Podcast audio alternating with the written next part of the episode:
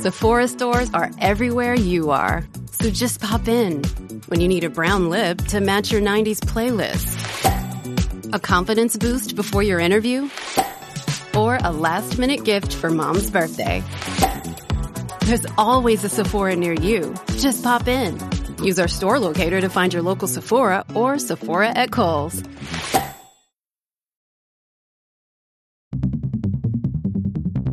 Dublab. I'm Liz Warner, and you're listening to Dublab, community supported radio based in Los Angeles. Brothers Brian Eno and Roger Eno began recording music together nearly four decades ago, but it's only been in recent years that the two have made their first full collaborative album.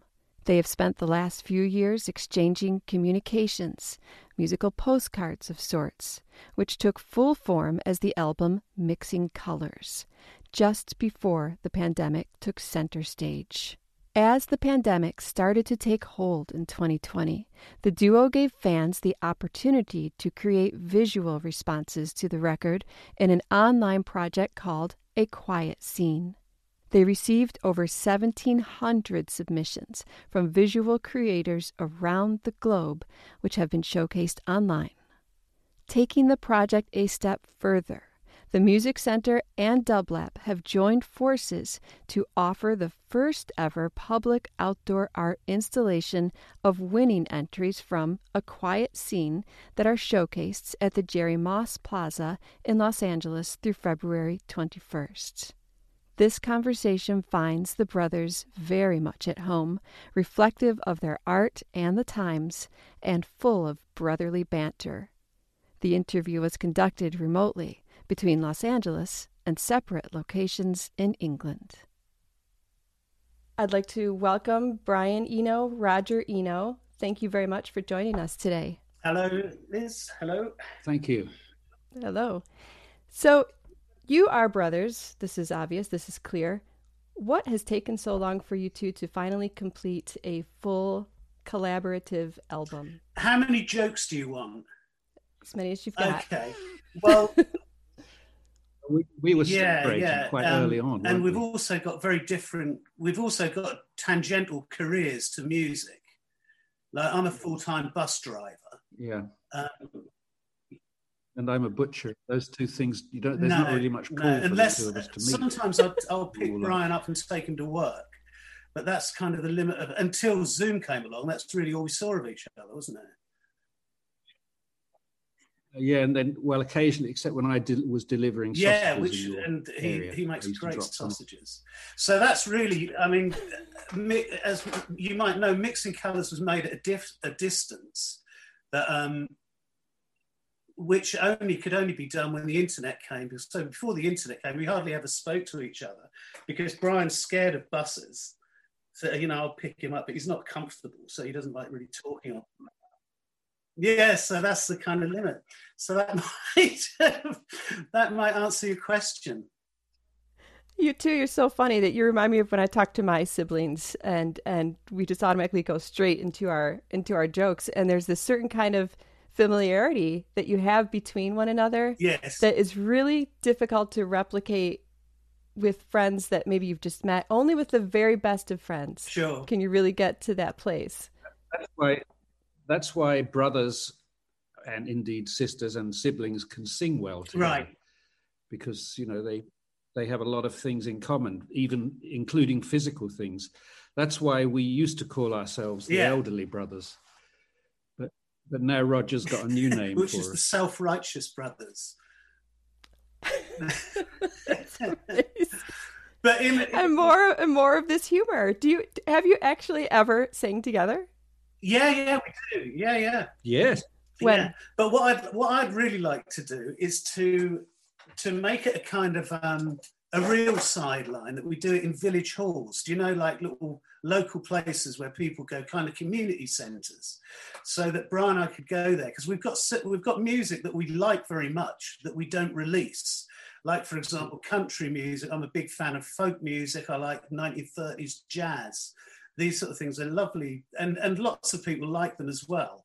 Um, so I'd quite like to go, and we wouldn't have to particularly do it in disguise, to tell you the truth, because I mean, people around here kind of know what we do. No, they don't, though, do they? They really don't. You know, we could be No. like car mechanics, and we'd have the same emotional impact as we have. Well, it goes to show you, though, if you are into the music and the expression of music, I think you're right. You can take it in just about any direction. Sure. And I personally would love to, to, to stop by somewhere, you know, stop by a restaurant hall or, or something like that and, and see you playing because I think that that would express yet another side of what it is that you do. yes. Well, what, what we seriously did think of doing, we talked about this this year, the year that's just gone, sorry, because we were doing some cycle rides together with a, a third friend called Dom Theobald. And we realized that we, on bicycles, we could probably do about five villages in a Mm. day. We just stop in and do five or six songs in each one, you know, taking advantage of local events that were already happening, like fetes or Yeah. garden parties, whatever. Just steam in on our bicycles. Don't perhaps not even stop and That's dismount. Just circle round. the car park singing. I think, yeah, I think off that'd be so lovely. I mean, there's a lot, a lot that I really like. Um, I love going to flower shows in the summer here. There are lots of, you know, that people make that, like homemade cakes, and you'll have a similar thing in the states, but you'd have to probably look for it. Actually, I don't reckon it will be in downtown LA. I think it'd be. on Oh, a- yes. Um, Well, Yes, we have lots of different things that, that go on like that and, and activities and and even things like this amazing exhibition that's coming up too, right? that's Which is a, another form of a public meeting. Yes. place. Yeah, on a on a serious note, that is one of Brian and I's um, my own um, kind of interest is community. I wouldn't say work, but I, I think I think community is a very important thing, and it's not. It's never stressed by um, a government. You know, it's kind of left alone to either work or not, and it only works if people are active in it. Which is a, really great time to have the kind of activity like that.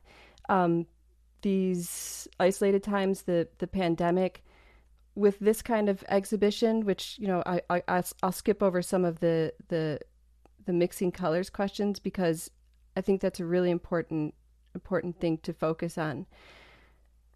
There are a lot of steps to get to this point, and I think when you started mixing colors, which was many years ago, so so you could not have have seen in the future Mhm. that a pandemic would be taking place, that you could bring mixing colors into a situation where not only you would have people collaborating from around the world making their own videos, but then putting that further into the most accessible public situation that you can have, which is out in a public space Sure. in a big city like Los Angeles, and and suddenly here we are. And I mean, could you have imagined a better exhibition, not knowing a pandemic was around around the corner? For, from my from my point of view, looking at the um, the plaza where this thing's going to take place, I mean, it's it's it's beyond great. It looks so such a great super thing, and the bit the, the bit that I like about it particularly, apart from the the openness of it, is that people can just drop in and walk around and talk to each other and and leave when they like. I like that very very much. One of the that I tend when I play solo, I tend to um, talk perhaps a little bit too much, but it's to um, kind of put people put people at ease. So the music that they'll hear, although it's quite sparse and um, it, I don't want them to take it as a precious thing. I like the idea of people being able to speak quietly to each other or get up and have a piss when they need to instead of sit there and sort of feel that they're trapped. And this place that you're putting this on seems ideal for that, where people can walk and hold hands together and just feel at ease. Yeah, I mean, you, in, in a way, you ideally want to make a situation where the music is there and people can engage with it or not hmm. engage with it and and not feel not feel that either of those choices has any pressure on it you know so i, I always hated sort of concert yeah. halls for that reason yeah. that especially in classical music where people can't even spit or cough yes, or exactly you know no sound is allowed it's all considered to be a disturbance to the music and so to try to make music and present music in such a way that it's just part of a mm. public space saying just one of the ingredients in a public space like the re- the other people are like the lights yes, exactly. are and so on that's to suit this yeah. music i think i mean that's a that's a way brian and i think about what a use of music is and one of the uses that we're not mm-hmm. interested in is it, it being a focal point not for our own music i mean brian as a producer i think would be because the people that he works with often mm-hmm um, that's their objective.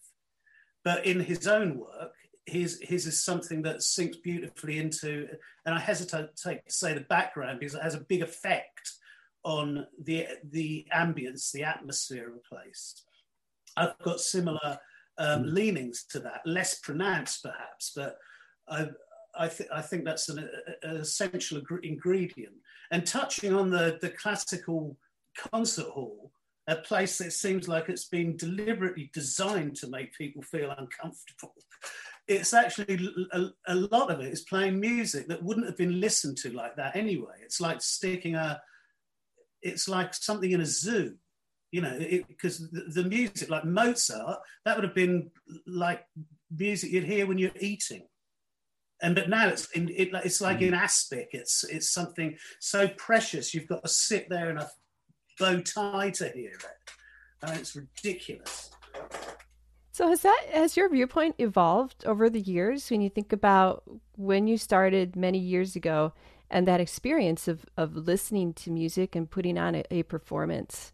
It sounds to me almost as if it has evolved for both of you. Well, yes, I mean my first performances were you know very standard. There was a stage and mm-hmm. there was an mm. audience and um, and ne'er the twain would meet.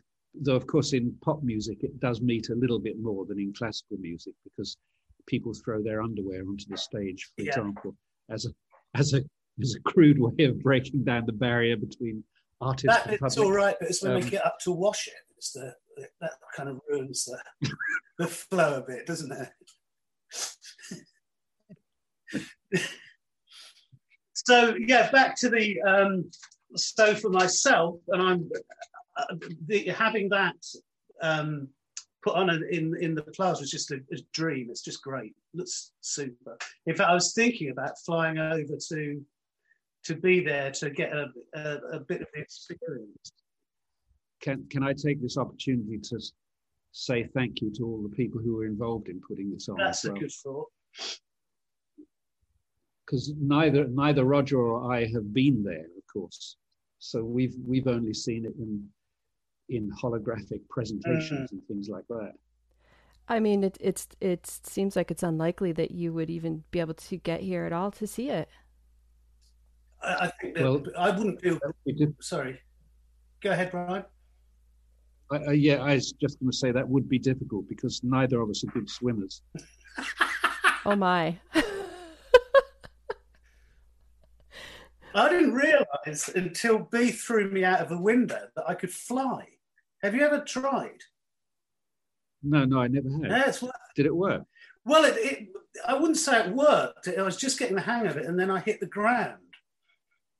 Yeah, it's the landing that's the ah, difficult oh, part. The flying easy. so, what is it that you that you do hope people take away from this exhibition? I I know you mentioned about people being there and experiencing it together. There's a lot to take in. There was a lot to take in when a quiet scene also appeared as well, with nearly 2,000 entries, which probably completely threw you off in a great way, right? And now it's it's been let's call it whittled down, but still a lot to take in for about a hundred entries. What what is it that you're hoping that that people take with them? Well, you go ahead. Yeah, thanks. One of the things that I like the idea of is that um, that people think they can add to something, and this actually I think came. You know, it's not like our invention by any means, but for example, YouTube YouTube might have been one of the things that started this off, where people would take a piece of music that they like and add their own visuals to it. And norm- no, normally the visuals have been either nicked from Game of Thrones or something like this. But you know, it's the the idea that I like is that it opens up the art world to people that don't necessarily think of themselves as artists. So they think, here's a nice scene, and here's a piece of music I like. I'll, I'll marry the two together and to be able to share that, I think is a good thing. You know, it doesn't have to break any um, records, beauty records, but I think it's a valuable thing to be able to do. And and I think some of the results have been really lovely and very very surprising. I mean, there there there are quite a lot that are fairly similar to the films that we originally used when when we released the album. Um, all of which were made from the windows of moving trains, actually, but shooting in slow mo. Mm. So the, the movement very graceful and slow. So so that was how it started. So we when we first presented the album, um, those videos attended it at that time. And then when we asked other people to if they would like to make some, for a start, we got 1,800 responses, which which is pretty amazing, mm. 1,800 films. Um, but the other thing is that quite a lot of them were not at all like the films we put out. And right. that was that was really, really interesting. I thought there was there's one in particular I remember. I don't know whether it's I think it made it to the final hundred. It was just a picture of looking out of a window at what was obviously evening time, sun, you know, low light. And there wasn't much outside the window, but the curtain just kept moving. Right. Slowly.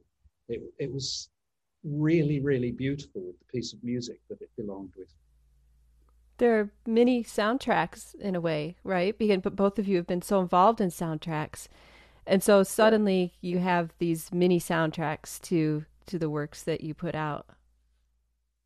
Yeah, I mean, a, it was such a nice project altogether because wouldn't it be nice if that happened with everything you ever released? Yeah, yeah, suddenly yeah. it yeah. came back to you with this additional layer added on, you know. And you had a very specific directive with with this when you when you put the call out there to focus on one specific scene. Mm-hmm. What was the idea behind that at the time? I think it was because it came. The, the films we originally made were all like that. Mm. They were all a single scene. Now, because they were shot on trains, the scene changed a little bit, but they were a continuous shot, basically. I think that was the intention to make a, a continuous single shot. I always love those, those, feature films that are made with one camera shot, like um, that Russian film, um, and the the one I saw recently was called Victoria, did you see that? It's a German film. No. Haven't seen that yet. Uh, it's such a good film, but nobody's seen it. I, I'm always trying to persuade people to watch it. It's the, a film of a heist, and it's shot over a two-hour period in Berlin between four in the morning and six. right. And it's a single, single shot, but it's an, a real action film. There's an incredible amount of action. There's bank robbery and all sorts of things happen within this film. Um, so, yeah, I, am always happy to give a bit of promotion to that film, Victoria. I can't imagine Victoria. Victoria from the mountaintops, right? I can't imagine the amount of coordination that that would have taken. Two hours and mm. action. They they had three chances to do it, so they rehearsed for about a year in a, a warehouse somewhere they rehearsed the whole thing. Um, and then they managed to get that part of Berlin closed for three nights for that period, four to six o'clock in the morning. to three three nights. So they had three chances to shoot it, and they had decided that they weren't going to intercut between the three versions. So so it had to be whichever was the best of those three nights. Pretty exciting. Which is a very different process from what you had making mixing colors over several years. yes. The one before we go off the visual track, um, one of the things that I kind of hate are quick edits in film. Yeah. Um, where it's kind of chop, chop, chop as quick as you can. This is the absolute antithesis to that because it's a single scene with no edit whatsoever. It's also very, it's they're also short pieces, which is something I like because I don't really like concentrating on things. So nice and short, no edits. I'm a happy little bunny. There is, I think, an art in simplicity, and sometimes that is more profound. I think when you see that, and these are moments that deserve profound reflections. Mm-hmm. Well, I think if you if you have a functional view of, of your work, which I do, by functional, I mean I want it to do something. I, I don't want to just make it for me. I, if I release it, I, I release it because I want it to do something to mm-hmm. somebody, to to be something in their lives. So, so one of the things that people never seem to have enough of, and I include myself in this, is things, pieces of art that tell you to to not do much yeah. to just surrender and to let something happen to you. Um, now, it's it's very easy for an artist making things to impress themselves with their skills and their techniques and sure. how clever they are. And and a lot of people seem to do that. That's what their art seems to be about. It's about um, some sort of athletic competition that they feel they're part of with themselves. And I don't know that that art is all, always very interesting for people to watch or listen to. It's it's interesting to make, but it isn't that interesting to hear. Yeah. Yeah, to... yeah, yeah. Well, ultimately, art and music, which is art as well, is about a form of communication. If it's if it's done correctly, and and that interaction I feel is very important, which is another reason why this exhibition is such an amazing thing because there is is a great amount of interaction. And not only is it an interaction but it is the ultimate public space. It's the ultimate public art. You do not need a, a an entry a ticket to enter. Mm. you do not even need to know who roger eno and brian eno are. You need feet maybe to get there or some kind of method of, of arriving at the space and and hopefully vision to to see as well and ears to hear. And it is it is the ultimate open to all situation which is exactly what we need right now because not only is it the ultimate accessible art but it might be in some cases one of the only accessible art experiences considering the the pandemic so it yeah. it seriously could not be timed, could not be timed better, could not be planned better. Yeah. Well, nobody expected the pandemic to last this long, of course, particularly President Trump, who thought it would be over at the end of the first week of March or something. Um, yes, rare. But, he was wrong, actually. It's, it's one of the. Made one of his rare mistakes. Yes, yeah, it's a, it's a strange. You wouldn't have thought a man of his um, intellectual caliber would have made a blunder like that. No, no, I know. It's quite disappointing. I think he was probably misquoted, actually. Yes, I put it down to the media. Yeah, media. Yeah, mm. it's it's exactly. It's so, no, it's so sad though how how how things have have come about and and the pandemic has gotten so out of control and we've lost so many.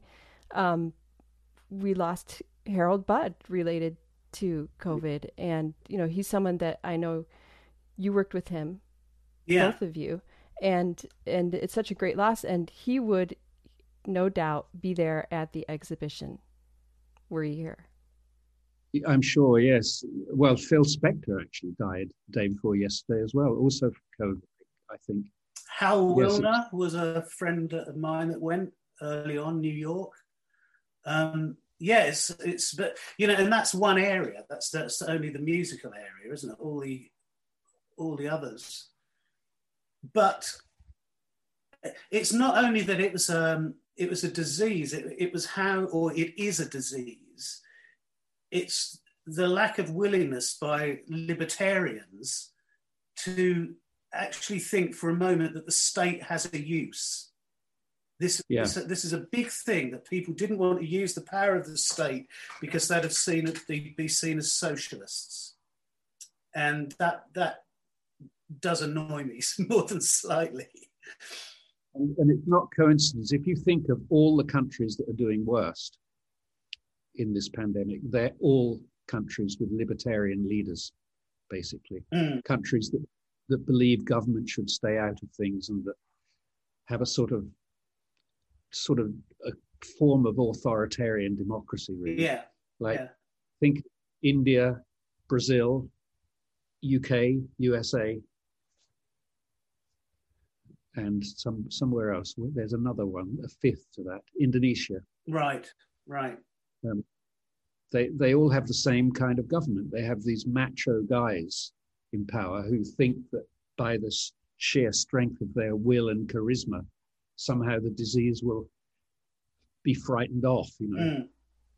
Well, this um, comes at a very interesting time in in our history because we are making a transition in presidents as of Wednesday, hopefully peaceful. And then when your exhibition, when your installation goes up, that will be a new era. And this next president believes in taking a much more hands on approach to trying to end or yeah. at least subdue the coronavirus. It's also it's, yeah. it's so um, kind of heartening to hear the next uh, that the next president can speak. You know, I mean, there was. It's true though, isn't it? You know, there's almost the ability of communication was lost, which is a. I heard Obama on um, on BBC. It was, uh, I think, maybe is is his autobiography out, or was this a while ago? It was, it was talking about and reading from his autobiography, and it was just so refreshing to hear an eloquent person, because there was just this stuttering idiot which, which you know the world deserves better, frankly. Hmm. It's I think impacted art though too in the artist world, and I think with what you've done with a quiet scene has also opened up a lot of doors for some of those artists to have that expression. Because in addition to just the installation itself what we talked about that that almost you know completely accessible situation or not even almost. But for the art world you've opened a lot of doors for artists for people to express themselves it's almost it was almost like an open source sure. kind of situation yeah. have you thought about that i well you go ahead brian well I, w- I was going to say we we didn't expect it to be such a success. We didn't expect so many people to no. to take part in it. So so it it was really it started out as quite a small idea, and because of the number of people who took part and the quality of what they did, it became a much bigger idea than than it was at first.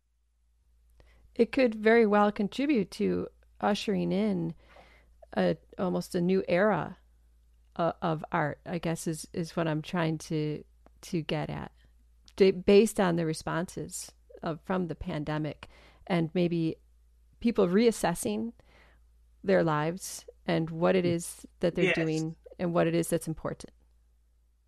I, there, there are also there are a number of ways that you can act politically, um, and one is shouting, and one is whispering and Brian and I are generally, when it comes to our art, we're generally whisperers. You can change by being quiet. You know, it's quite an Eastern way of looking at things. Um, and I think post pandemic, it will be seen that people want more of that. They thought, God, do you remember that when there was no traffic on the roads? and we could go out and go walking again. There'll be a kind of yearning for um, perhaps a less, certainly a less frenetic life. Yeah, this this is what I really hope. I I think if there's if there's any good that comes out of the pandemic, it will be to show us that we don't need to be buying things all the time. Yeah, yeah. To show us that the thing we like most is each other's company. to show us to show us that um, the people we pay least are the people we most value. Yes. You know, we've had this waken, awakening in England here that the whole NHS, where people are paid generally pretty pathetic wages, um, and who are, of course, the most important people in the country right now because they're the ones who are working to heal us and save us. They get paid the most pathetic wages. Mm. And nine pounds forty-one an hour for a, a starting nurse, for example. I found out yesterday, and so we, I think we could really start to think who actually are the essential workers. Yes, yes, and and we've discovered that all of the people we call essential workers are the ones we pay least. Yeah, there was um, my wife, who's brighter than me and more interested in economics, gave me this uh, terrific story. It was when the banks um, shut, banks shut in Ireland, and about the same time or not, the bin men went on strike in um, New York, which the bin men, yeah, which absolutely stopped New York.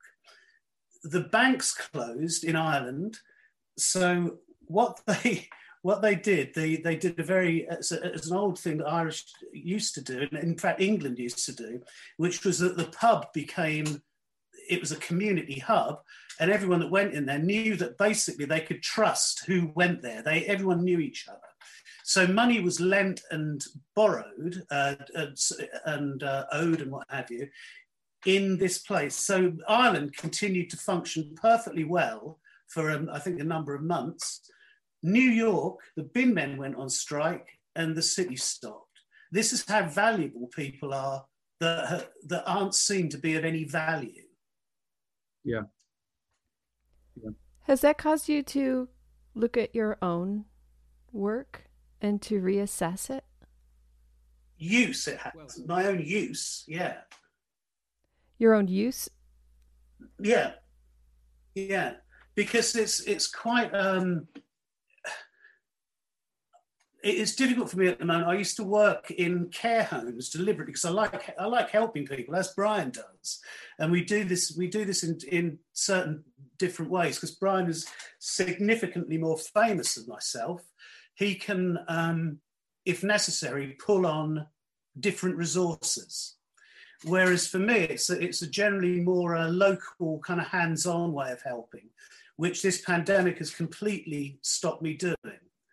Um, which I don't find particularly comfortable because I'm in an extremely an extremely beneficial position um, in that I earn money from what I love doing and I earn enough for, to live off, which is, I, I think, a, an extraordinarily lucky position to be in. So I'd like to share some of that, which at the moment is very difficult for me to do. So that's why I should, sorry. You should explain. You should explain what you did Oh yeah, yeah. I, I, I, beg your pardon. Yeah. Um, so I used to do like kind of sing-alongs and dancing, not me dancing, dances in old care homes. Um, so one of the things that's it's very closely linked is music and language, the centres in the brain. So when people start to um, basically get dementia, uh, you could still play a tune and they'll know all the words that they learned when they were like 16 or something like this. So it's a, it's a, it's a very good way of um, basically keeping people's brains working. And of course, physically as well, because there's exercise involved. And there's also a lot of social elements because you're talking about the pieces and they'll then start telling stories to each other about, oh, that's where I met my son, uh, my, sorry, my husband, Jack at this. I had one of those once. I was playing this tune, and this little old lady came up and she said, when I met Tom, that was the music we danced to. that sort of those kind of stories, which are shared amongst, you know, shared in a group. It's got great benefit.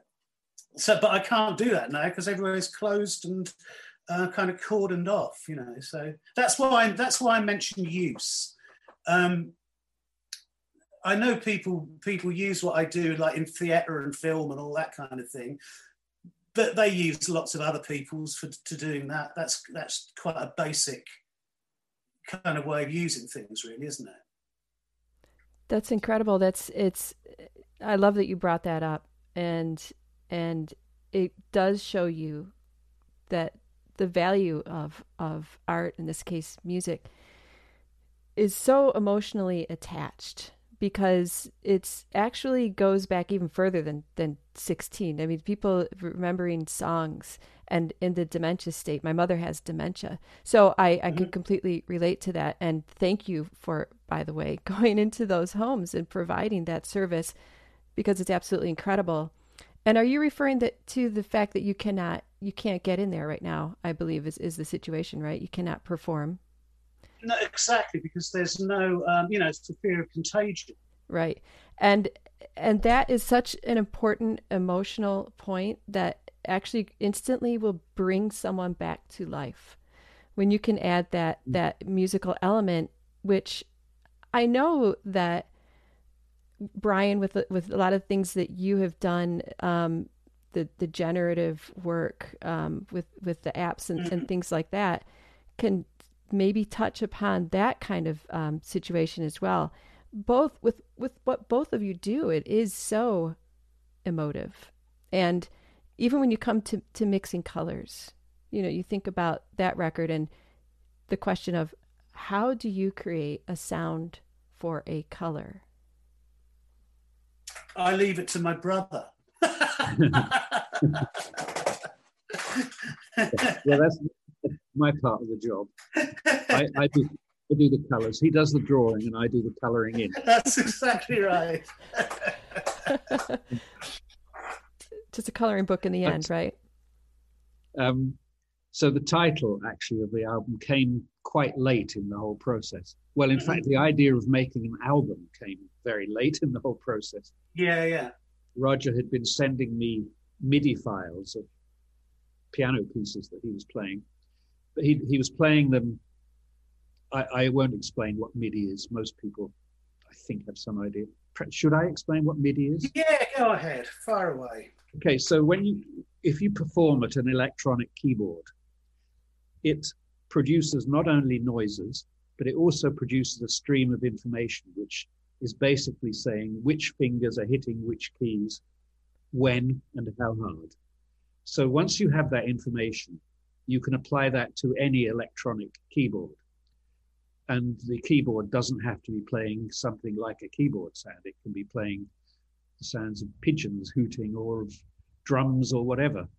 so, so you can take a keyboard player's actions and transfer any sort of have them trigger any sound source that you want. So what Roger was sending me basically was a record of his actions in playing a piece of music. And then I would put those into my computer and then sort of try to tailor a sound that suited that piece. And of course, the other thing you can do with with this is that you you can change some of the elements of the stream of information. For instance, I could I could separate his two hands, so I could have his right hand playing one sound and the left hand playing a different one or I could slow everything down. Or even in one case, we did piece where I switched the MIDI into reverse. So we've got his whole piece played in reverse. So that kind of thing you can do once once you once you're working in MIDI. MIDI stands for Musical Instrument Digital Interface, by the way, in case your listeners are interested. the piece Brian just referred to is called Iris. Um, which was turned round. And it's one of my favourite pieces on the record. It's just absolutely lovely. And it's something I'd never would have done myself. And one of the things that makes that piece interesting is that, of course, being a proper keyboard player, Roger uses the sustain pedal. I don't. I just have everything on sustain all the time. he, he sort of uses it. So, but of course, in reverse, the pedal actions happen yeah. in all the wrong places. They happen sort of at the end of the notes rather than at the beginning. If you see what I mean.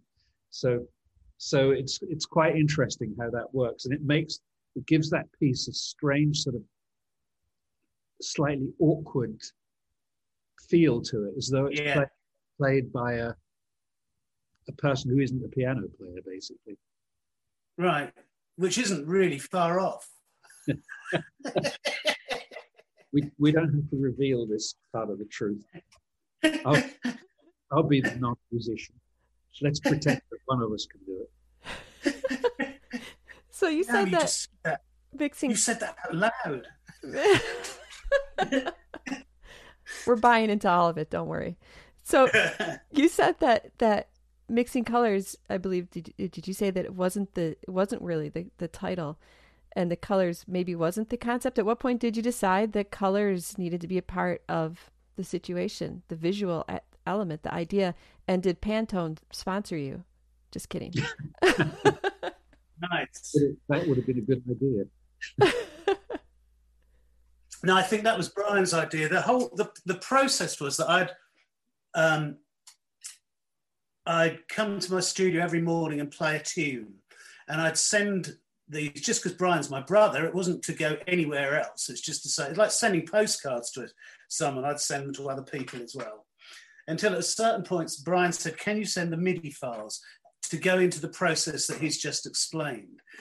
It then over over time we kind of became aware that this was um, this was becoming a selection a collection of pieces and i can't remember who suggested that could you brian is that ray or you Um, I put together a whole bunch of them. I had 84, I've got 84 pieces. Um, and I thought these, these are such obvious candidates for film music. Mm, So I originally put together a package of about 50 and sent them to our manager, because we, we now share the same manager, and said, um, you know, couldn't you put these out among filmmakers? I'm sure there'd be some. And he said, he said, it's, it's a really nice album. I really like listening to it. So that was when it, the idea to make an album came up. Really. right and the the the actual name came from we wanted to avoid titles like by a stream or do you know do, you- do you what i mean? Programmatic titles basically because they can get very twee. And also actually they can plant um, a seed in people's mind a- a- an image which um, we didn't particularly want. Now to, a way to get around that which i know this was brian's idea uh, was to pick color names of colors because you then get a very kind of vague idea of what blue is, but it hasn't got the dictatorial elements of um, a blue door, for example. Do you see what I mean? There's, As soon as you say door, for example, yeah, yeah, a door means something. It means opening. It means an entrance, another room, something like that. yeah. So, you- roughly speaking, we ditched verbs, didn't we? That's the yeah, just just about it, isn't it? Yeah. Cerulean might have got in there, but um, I don't think there is. A, is there a verb in that whole?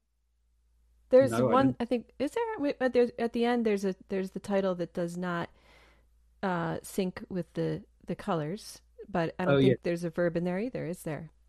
um, no, But what it does though is you, throughout this this process, and I don't even know if you thought about this at the start, but it really does intrinsically tie in the visual with the sound in a way that then morphed into all these different ways and took on these these new lives. So it's Mhm. it's a it's a really it's a really interesting project. Is that Well, I think what Roger said is true that we were trying to avoid. Obviously, you want to evoke images, but you don't want to over specify them. So you, you want to give people a clue that they can use their visual imagination here. Um, but on on the other hand, you don't want to say the blue door. Mm. So suddenly they're all looking at a bloody door and thinking, where does Yeah. that go? What's in that room? It's not. Yeah, exactly, exactly. Did did this whole conversation, this whole musical conversation that you had together for so long, did that contribute to wanting to release new material for the Apollo record in 2019? Was that was that all a, a part of it? How did, how did that come about? Um, can't remember. How did that come about? That was no, I'm not sure. That was because the Apollo uh, was re. It was a, it was an it was an anniversary, wasn't it? That's right. yes. So it was the the first record was going to be released, and we're invited to add to that. Now I can't remember who invited us to do that. Can you? No. But somebody did. Somebody. So that was- they were they were kind of they were two different projects. But I mean, we do, joking apart, we do speak to each other, Brian and I, and uh, like what each other does. So, but, but unfortunately, we can't remember very much at all. Speaking in No, the that's- traditional sense, in addition to the musical sense, which I'm I'm just in love with this musical conversations kind of situation between you two because it's it's uh it's incredibly fitting, and Yeah. and you I mean you you started that ages ago and you've continued that throughout throughout these years. And it's it's really really great to see how how you have evolved that into projects such as this. Do you think that in your that your you know as you as you get on in in years a bit do you feel that that need to reach out more then has has affected those conversations between you two have you seen that of of because you talked about a bit about including people Mhm. in the process and as we all get a little bit older and hopefully wiser and hopefully a little more in touch with the world we want to invite more people in and Mhm. and it seems like that's that's happened with your music and it seems like with your your own conversations in general maybe you verbalize it literally maybe you didn't but musically One of the things that happened, I think, was that um, we both had children, and Mhm. our kids get on very, very well. Yeah, yeah. So my two youngest daughters and Roger's two daughters um, are very close in age. They, they they occupy about a four or five year period. All four of them were born in, and they sing together, and they sound really great together. Their voices really work very well together, and so sometimes um, families are kind of reconnected by their children. I think. And then the, the other thing that happened was that about six years ago, I bought a house in Norfolk. So I'd been living in London all the time, full time since then, be, uh, before then. And I bought a house in Norfolk, and it's only about four miles from where Roger is.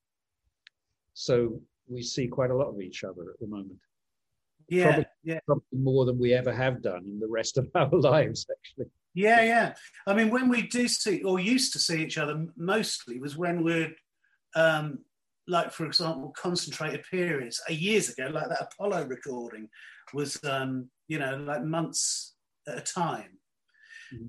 And that makes it very easy because, as you've noticed, we do share a sense of humor. So not only do we work together, we tell jokes a lot of the time, which makes the working environment just terrific because it, you know, it just, um, you can drop the serious artist mask. Yeah. But between us, there's none of that. Yeah, so it makes it, it makes it much easier to to move through ideas quickly because you don't have to kind of apologize every time you don't quite like something. You that's just- right.